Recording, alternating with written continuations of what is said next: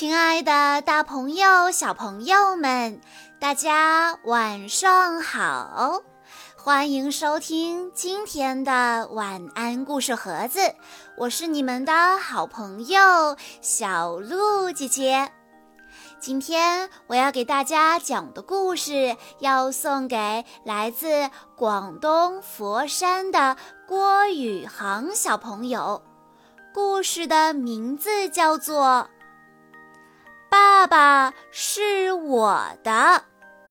故事的主人公是一对姐弟俩，他们每天不管干什么都要争爸爸。有一天，爸爸在他们的争抢下被拽成了两半，这下姐姐和弟弟各自拥有了半个爸爸。可是。半个爸爸再也不能给他们喂饭，不能给他们讲故事，也不能给他们推秋千了。他们好想把爸爸变回去呀，该怎么办呢？让我们来一起听一听今天的故事吧。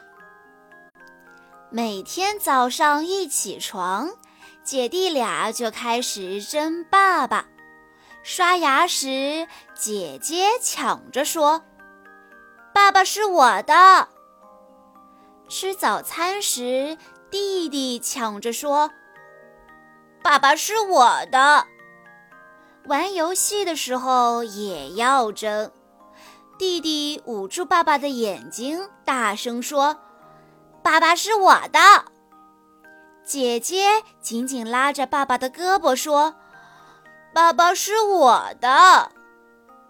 看电影、看书、看电视的时候也要争。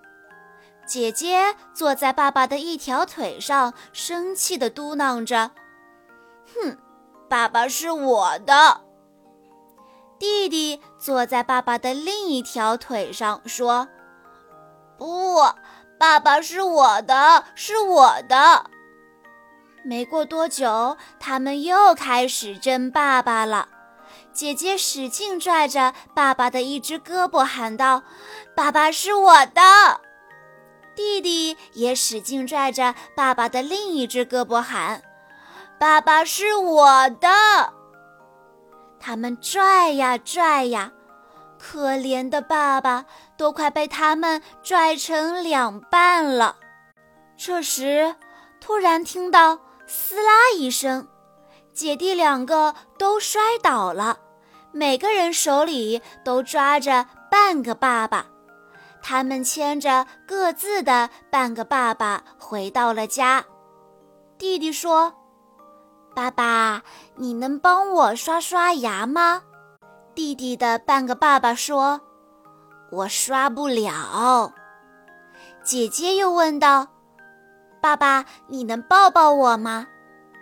姐姐的半个爸爸回答：“我抱不了。”变成两半的爸爸再也不能喂他们吃饭，不能给他们讲故事，不能帮他们推秋千，不能抱他们转圈圈。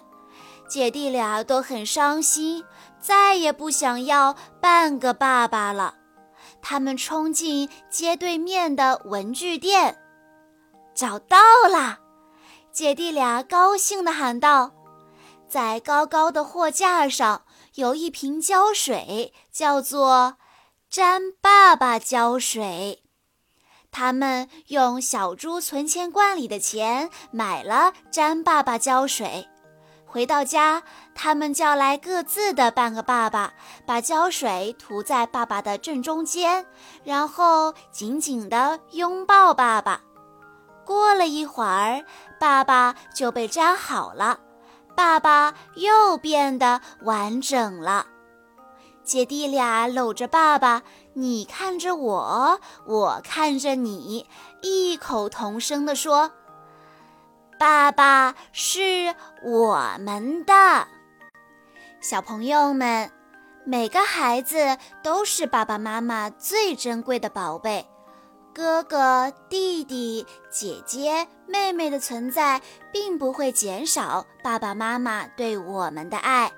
爸爸妈妈会一视同仁的爱我们。在今天的故事中，我们发现姐姐和弟弟争抢的对象是爸爸。每一个妈妈似乎天然都是孩子们争抢的对象。但是对于一个爸爸来说，想要被争抢就不那么容易了。缺少了十月怀胎的天然连接，爸爸们需要付出更多，才能够被孩子所接纳、所需要。从这个故事当中，我们很容易就能感受到，这个爸爸真的是一个好爸爸。他不仅陪孩子们玩木马、荡秋千、逛公园，也陪着孩子们刷牙、吃饭、转圈圈，所以姐弟两个才会争着抢着要爸爸呢。对于孩子们来说，父母对自己的爱不是以金钱和时间为衡量的，而是以父母对自己的陪伴时间做衡量。如果你不知道应该如何陪伴孩子的话，就从亲子共读这个故事开始吧。以上就是今天的全部故事内容了。在故事的最后，郭宇航小朋友的爸爸妈妈想对他说：“亲爱的航航哥哥。”上个月，小鹿姐姐为过生日的姐姐讲了故事。因为这件事，你吃醋的哭了很久，要求妈妈马上叫小鹿姐姐也给你点播一个故事。妈妈教你要学会耐心等待，在这期间，你偶尔会问起点故事还有几天呢？我们也一直教你再多一点耐心等待，你便没有再哭再闹了。我知道我的宝贝已经学会耐心等待这件事情了，因为你知道哭闹是没有用的，对不对？今天终于等到了小鹿姐姐讲了专属于你的故事了，你一定特别满足，特别开心吧？最近你的进步很大呀，吃饭变快了，学会扣衣服扣了，会拍篮球了，画画也进步了。你所有成长的星星点点都在我们眼里闪闪发光。你和彤彤、坤坤都是爸爸妈妈的心肝宝贝，我们爱你，就像你爱我们一样多。未来的日子，我们一起继续加油努力吧！我们的航航也是很棒的哟，爱你的爸爸妈妈。小鹿姐姐在这里也要对郭宇航小朋友说，很高兴认识你，希望你会喜欢今天的故事。好啦，故事到这里就结束了，感谢大家的收听。更多好听的故事，欢迎大家关注微信公众账号“晚安故事盒子”，也欢迎家长朋友们添加小鹿姐姐的个人微信：三幺五二三二六六一二。我们下一期再见喽！